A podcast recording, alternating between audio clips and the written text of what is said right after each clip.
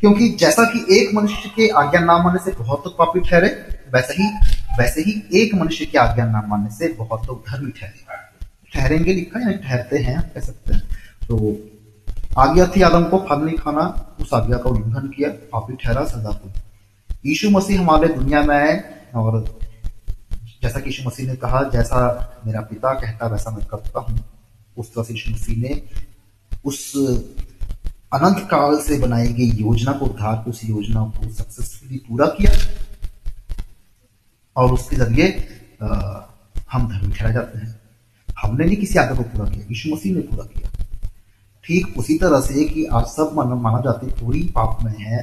हालाँकि फल हमने नहीं खाया था, आदम वो खाए थे।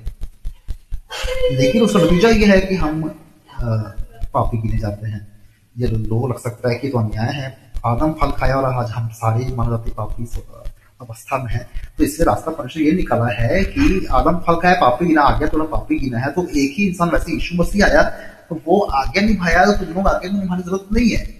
हमको कोई आगे निभाने की ज़रूरत नहीं है। यीशु मसीह ने हमारे लिए तो आगे निभाया। उस पर विश्वास करते हैं तो हम धर्मी गिने जाते हैं। तो ये तो बराबर न्याय किया है परमेश्वर ने। तो व्यवस्था वैसे ही एक मनुष्य के आज्ञा माने से बहुत लोग धर्मी ठहरेंगे बीसवा वचन, व्यवस्था बीच में आ गई कि अपराध बहुत हो, परंतु जहाँ पाप बहुत हुआ, वहाँ अनुग्रह उससे भी अधिक हुआ। कि जैसा पाप ने मृत्यु फैलाते हुए राज्य किया, वैसे ही हमारे प्रभु यीशु मसीह के द्वारा अनुग्रह भी आनंद जीवन के लिए धर्मी ठहराते हुए राज्य करे। मतलब अब्राहम आदम और यीशु मसीह के बीच, ना आदम और यीशु मसीह के बीच में व्यवस्था आई मतलब पहले आदम था, फिर आदम से बच्चे हुए, फिर अब्राहम को चुना परमेश्वर ने, फिर इसराइल कौम बना। ना फिर इसराइल कौम से आगे बढ़े, फिर यीशु मसीह दुनिया में आए। तो आदम और यीशु मसीह के बीच एक चीज़ है और वो है व्यवस्था।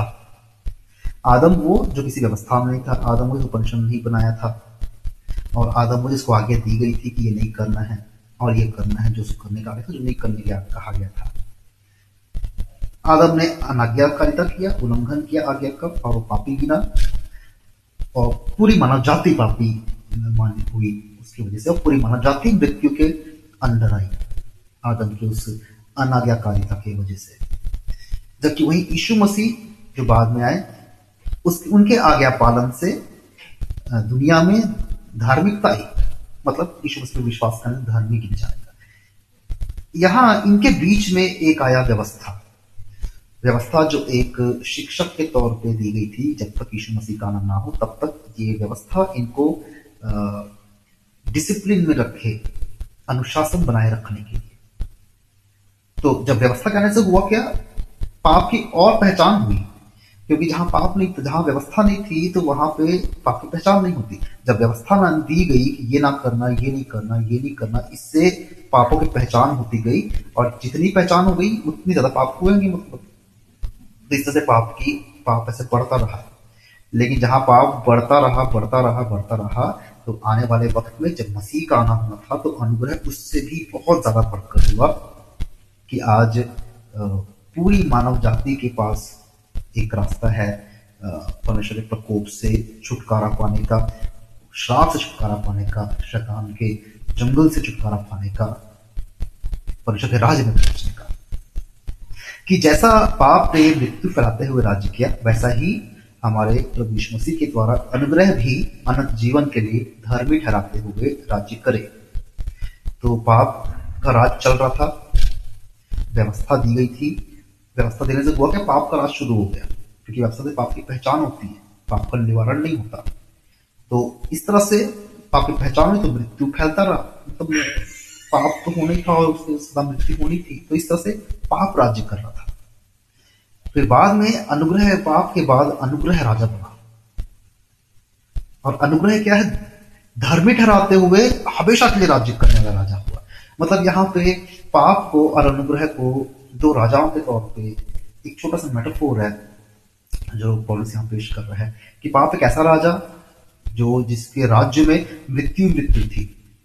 लेकिन उसके बाद दूसरा राजा आया, अनुग्रह एक ऐसा राजा जिसके राज्य में धार्मिकता ही धार्मिकता थी, वो भी हमेशा हमेशा के लिए।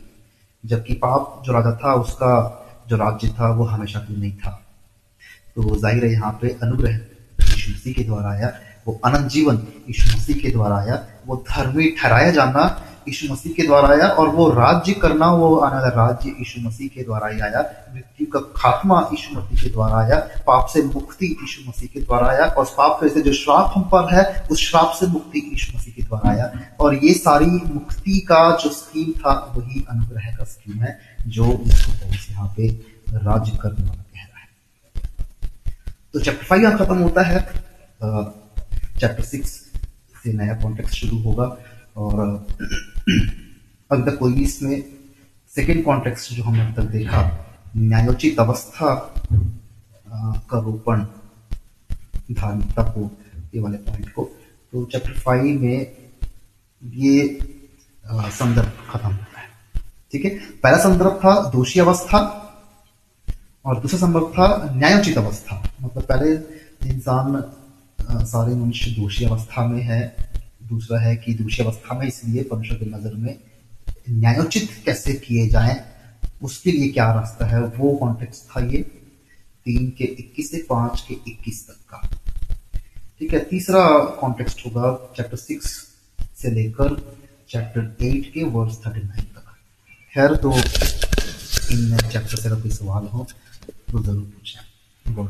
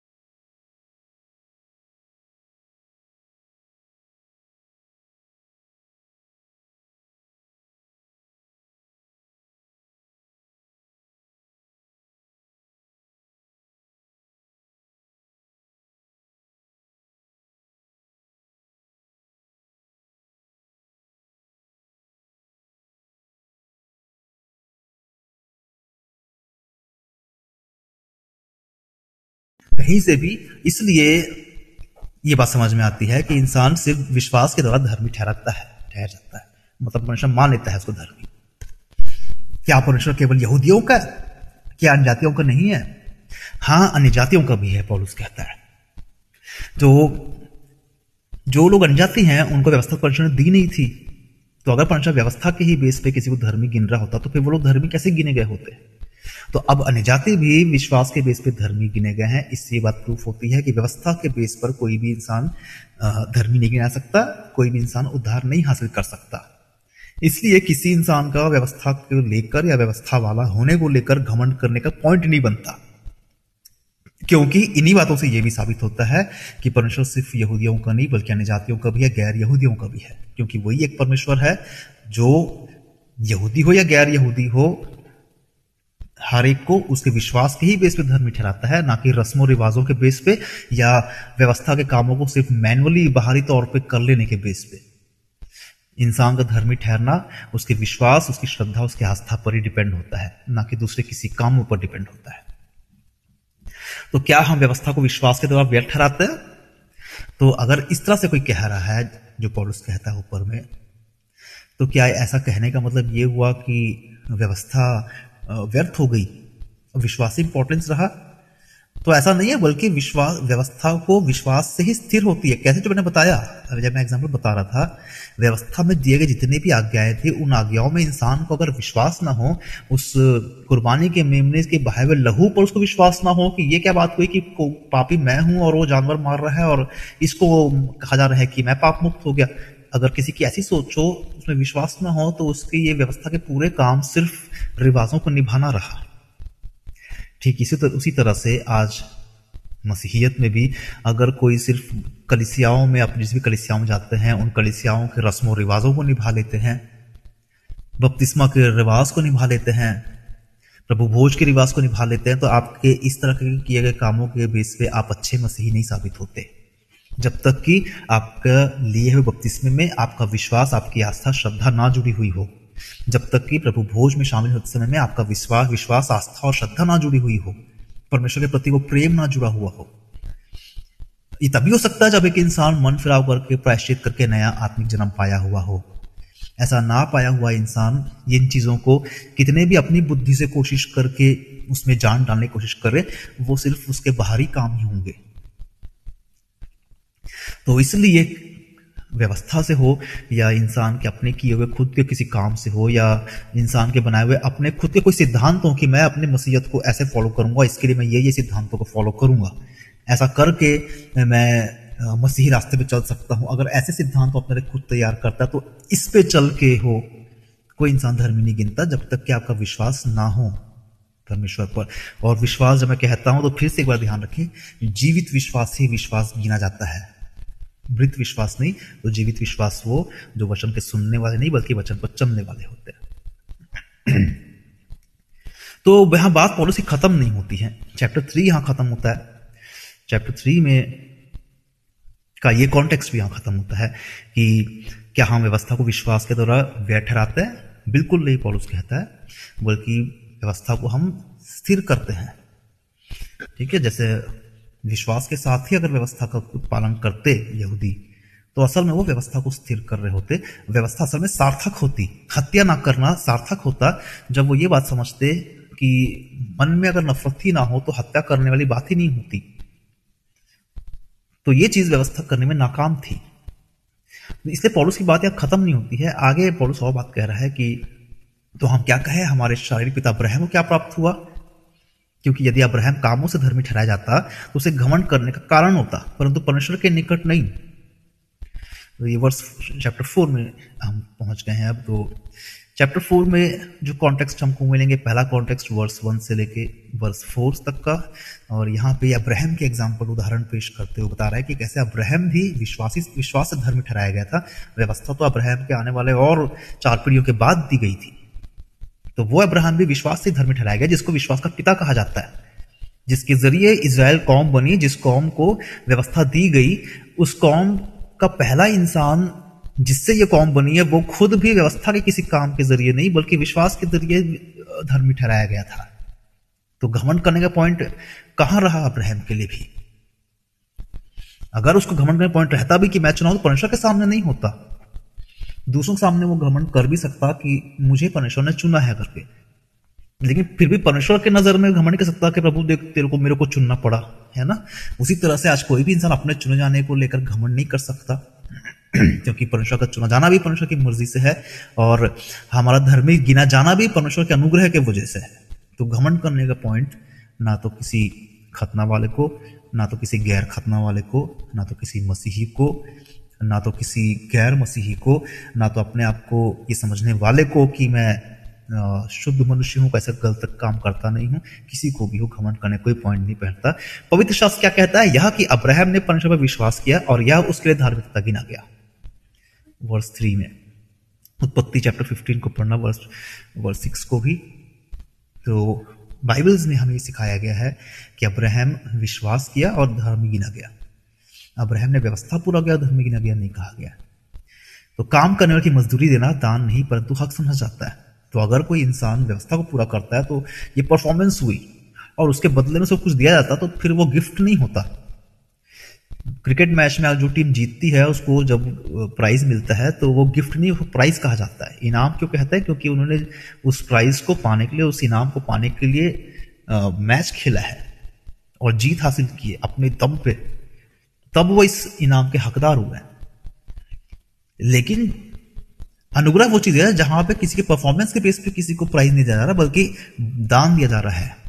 तो अनुग्रह वो दान है मनुष्यों के लिए जो हमारे कामों के बदले में दी जाने वाली मजदूरी नहीं है। क्योंकि जो मजदूरी होती है, वो उसका हक है कि इंसान, एक मजदूर का। उसने मेहनत की है, अब उसका हक बनता है, उसकी मजदूरी चुकाए जाना। तो वो अनुग्रह नहीं होता, वो उसकी कमाई है। एक इंसान अब्राहम अगर विश्वास किया, सिर्फ़ विश्वास किया, उसने कोई प्रूफ नहीं किया अपने विश्वास को कुछ करने के लिए। परमेश्वर ने जो कहा, उसे सुना और उसको फॉलो किया। हम ये भी ध्यान रखें, उत्पत्ति चैप्टर ट्वेल्व में जब परमेश्वर अब्राहम को बुलाता है उसको आगे देता है कि घर छोड़ के निकलना है और ये ये करना है तो वो करता है। उसके आगे वाले चैप्टर 15 में जाके हम देखते हैं कि परमेश्वर उसको धर्मी गिनते हैं, यानी कि वो सिर्फ़ विश्वास करके अच्छा ठीक है परमेश्वर, तूने कहा ऐसा तू मेरे लिए करेगा, मैं मानता हूँ, बोल के जो परमेश्वर ने कहा, उस पर चला नहीं, ऐसे नहीं हुआ। तो विश्वास पे चलने वाला, वचन पे चलने वाला धर्म गिना जाता है। तो वचन पे चलना परफॉर्मेंस नहीं होता। हमारे कार्य काम नहीं होते। वो तो एक नेचुरल प्रोसेस है कि इंसान का, जब इंसान परमेश्वर को जानता है तो जो परमेश्वर ने कहा है, उसको फॉलो करता जाता है। एक भेड़ की तरह, जैसे भेड़ चरवाहे को फॉलो करता है। तो भेड़ का चरवाहे को फॉलो करना, भेड़ की परफॉर्मेंस नहीं मानी जाती। लेकिन कुत्ते का भौंकना और कुत्ते को भौंक कर दुश्मनों को दूर भगाना, वो उसका परफॉर्मेंस बनाता है, जिसके बदले में उसको गोश्त का टुकड़ा दिया जाता है। तो ये फ़र्क होता है भेड़ होने में और दूसरे जानवर होने में। तो विश्वास के द्वारा धर्मी गिना जाना मजदूरी नहीं है, किसी इंसान का हक नहीं है। ये तो परमेश्वर का अनुग्रह है कि हमको परमेश्वर ने ये दी हुआ है। तो ऐसे जब इंसान धर्मी ठहरा जाता है तो घमंड करने का कोई पॉइंट नहीं बचता। चाहे वो यहूदी हो, चाहे जनजातीय हो, किसी के लिए भी घमंड करने का पॉइंट नहीं बचता कि देखो मैंने मन फिराव किया और परमेश्वर ने मुझे नया आत्मिक जन्म दिया है। अगर मैं मन फिराव नहीं किया होता, मैं पर पश्चाताप नहीं किया होता तो पवित्र आत्मा कहाँ से मिलती? ऐसा घमंड नहीं कर सकता कोई इंसान। जो सच मायने में मन फिराव किया होगा, वो ऐसा घमंड नहीं कर पाएगा, क्योंकि मन फिराव जब इंसान करता है तो अपने पापी अवस्था को महसूस करके पूरी तरह से अपने आप को शीशे में देखता है, जैसे कि अपनी असलियत। और महसूस करता है कि मैं तो किसी योग्य नहीं हूँ, ठीक वैसे ही, जैसे आदम और हवा ने महसूस किया कि हम तो नंगे हैं। जो पहले कभी महसूस नहीं हुआ था। तो वो एहसास, वो महसूस जब एक इंसान को होता है तो वही सच्चा मन फिराव वही सच्चा पश्चाताप होता है। तो ऐसा सच्चा मन फिराव में इंसान किस बात पर घमंड करेगा कि मैं महसूस किया कि मैं नंगा हूँ? इस बात पर घमंड नहीं कर सकता। इसीलिए विश्वास से धर्म में गिने जाने वाला इंसान या मसीहत मसीही को जान लेने वाला इंसान के पास घमंड करने का कोई पॉइंट नहीं बचता और जो भी विश्वास करता है, उसको परमेश्वर का अनुग्रह उस पर होता है कि वो परमेश्वर के ना, राज्य का नागरिक बनने के लिए चुन लिया गया है। ये ये उद्धार है उस इंसान के लिए, जिसके लिए उसने कोई परफॉर्मेंस नहीं की है तो ना तो उसने कोई मजदूरी की, कि उसका हक उसको चुकाया जा रहा हो, और ना तो उसने कोई परफॉर्मेंस शो किया, जिसके बदले में उसको इनाम दिया जा रहा हो। ये अनुग्रह है। अगर परमेश्वर ने अपने आप को अब्राहम पर प्रकट ना किया होता तो अब्राहम विश्वास किस पे करता? तो एक इंसान जब विश्वास करता है तो उसमें भी उसका घमंड नहीं बनता कि मैं विश्वास किया, इसलिए मैं उद्धार पाया हूँ। क्योंकि हम विश्वास तभी किए जब परमेश्वर ने अपने को प्रकट किया। अगर दुनिया में यीशु मसीह ही नहीं आए होते तो आज हम किस पर विश्वास करते? तो पहले मसीह ने शुरुआत की, इसलिए हम उसको रिस्पॉन्ड किए हैं, तब हम उद्धार मिला है। तो इसलिए एक इंसान का अपना खुद का विश्वास करना भी घमंड का कारण नहीं बनता। अनुग्रह यह है जहाँ पे इंसान अपनी तरफ़ से कुछ भी नहीं देता, परमेश्वर का परमेश्वर विश्वास पे, के दम पर, बेस पर धर्मी मान लेता है। तो जो वाचा बनी गई अब्राहम से, वो विश्वास के बेस पे बनाई गई थी। नई वाचा जो यीशु मसीह ने बनाई है तो वो भी विश्वास के ही बेस पे बनाई है कि जो कोई विश्वास करे वो नाश ना हो। तो जो अनुग्रह की रीति पर जो परमेश्वर ने अब्राहम से वाचा बनाई, वो अनुग्रह के बेस पर था।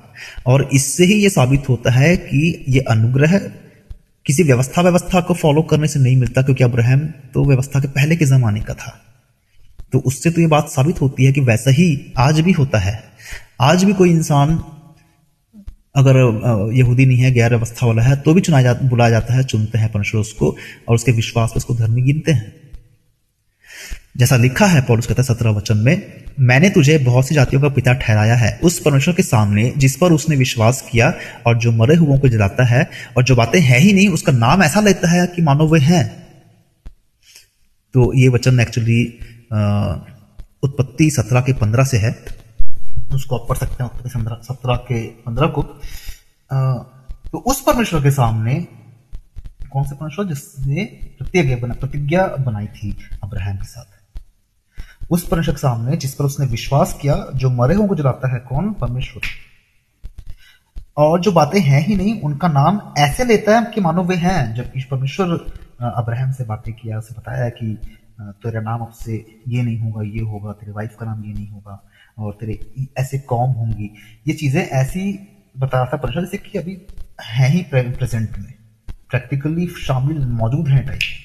यही नहीं, दूसरा जितने भी प्रोफेसीज हमको मिलती हैं बाइबल में, वो प्रोफेसीज इतनी परफेक्ट हैं कि उसे बाकायदा चीज़ें परफेक्टली लिखी मिलती हैं।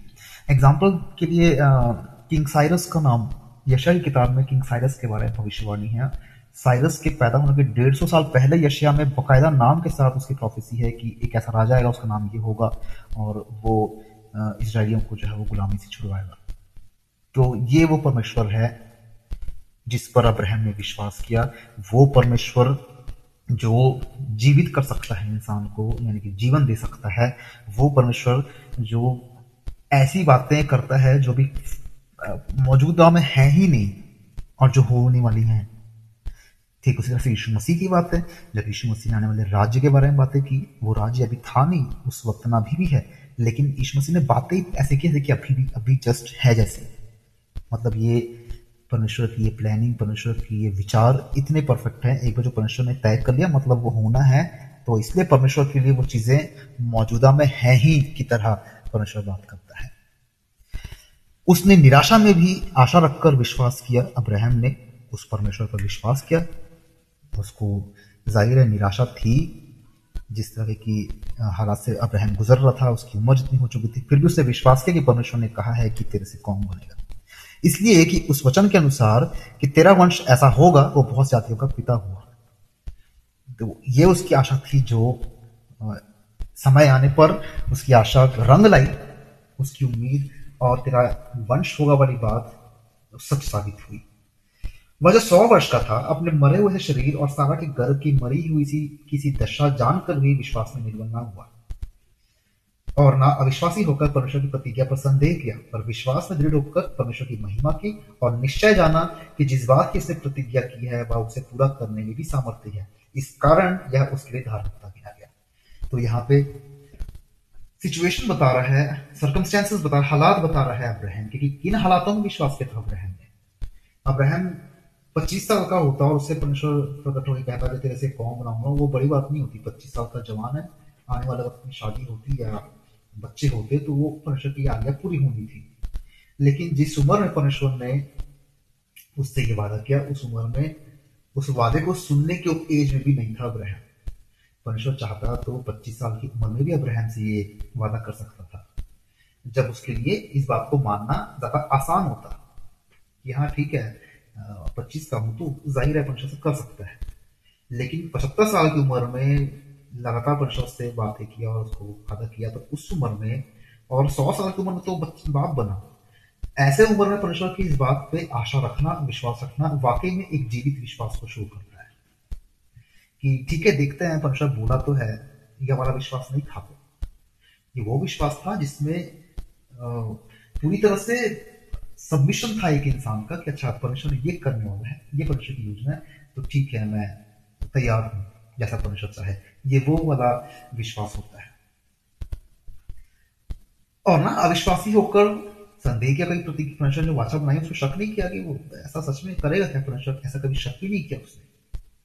पर हम सब महिमा ही की परमेश्वर की अब्राहम ने ये वो पॉइंट्स थे जिसके बेस पर धर्मी गिना गया था।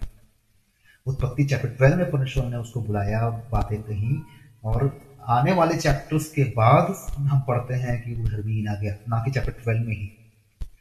अब्राहम सुन लिया सुनने धर्मी नहीं गिना गया। सुने हुए बात पे चलने से और जिस दशा में वो था, उस दशा में रहते हुए भी विश्वास लगातार बनाए रखने से धर्मी गिना गया। जब हमारी स्थिति अच्छी है और उस पर परमेश्वर विश्वास रखे तो विश्वास कोई बड़ी बात नहीं है। जब हम बुरी स्थिति में और उस समय हम विश्वास में हो कि करेगा परमेश्वर ज़रूर। वो असल में विश्वास को प्रकट ना तो इस कारण यह उसके लिए धार्मिकता गिना गया। और यह वचन, विश्वास उसके लिए धार्मिकता गिना गया। न केवल उसी के लिए लिखा गया है, वरन हमारे लिए भी जिनके लिए विश्वास धार्मिकता गिना जाएगा। अर्थात हमारे लिए जो उस पर विश्वास करते हैं, जिसने हमारे प्रभु यीशु को मरे हुए में से जिलाया था। तो जैसे अब्राहम के बारे में बता रहे हैं, पौलुस का पॉइंट यही है कि अब्राहम भी व्यवस्था के अंदर नहीं था, अब्राहम भी यहूदी नहीं था। अब्राहम को परमेश्वर ने अपने आप को प्रकट किया और उसने विश्वास किया और धर्मी गिना गया उसी तरह से आज भी कोई इंसान, चाहे यहूदी ना हो या हो या कोई भी हो, परमेश्वर ठीक उसी तरह से चुन सकता है जैसे अब्राहम को चुना था और उसके विश्वास पे उसको धर्मी गिन सकता है जैसे अब्राहम गिना था, जैसे कि आज सभी मसीही हैं। और वो हमारा मसीह जिस पे हम विश्वास करते हैं, जो हमारे लिए अपराधों के लिए पकड़वाया गया और धर्मी ठहरने के लिए जलाया भी गया उस मसीह पे जो विश्वास करता है तो ये विश्वास। तो अब्राहम के लिए विश्वास करना था, परमेश्वर के द्वारा बोले गए वचनों पर, उस प्रतिज्ञा पर कि मैं तेरे से कौन बनाऊँगा? जो बातें परमेश्वर ने अब्राहम से वादे में कही थी। और हमारे लिए विश्वास क्या है? यीशु मसीह। क्योंकि यीशु मसीह ही वो वचन है जो देहधारी हुए।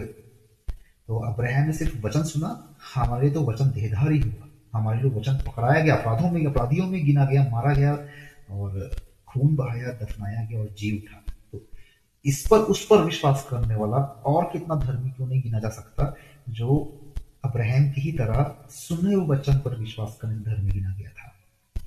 तो चैप्टर फोर यहाँ खत्म होता है और चैप्टर फोर में जो दो कॉन्टेक्स्ट हैं, ये खत्म होते हैं, लेकिन चैप्टर फाइव में कॉन्टेक्स्ट कंटिन्यू है। तो चैप्टर फोर से कोई सवाल हो, कुछ जानना हो, ज़रूर पूछ सकते हैं।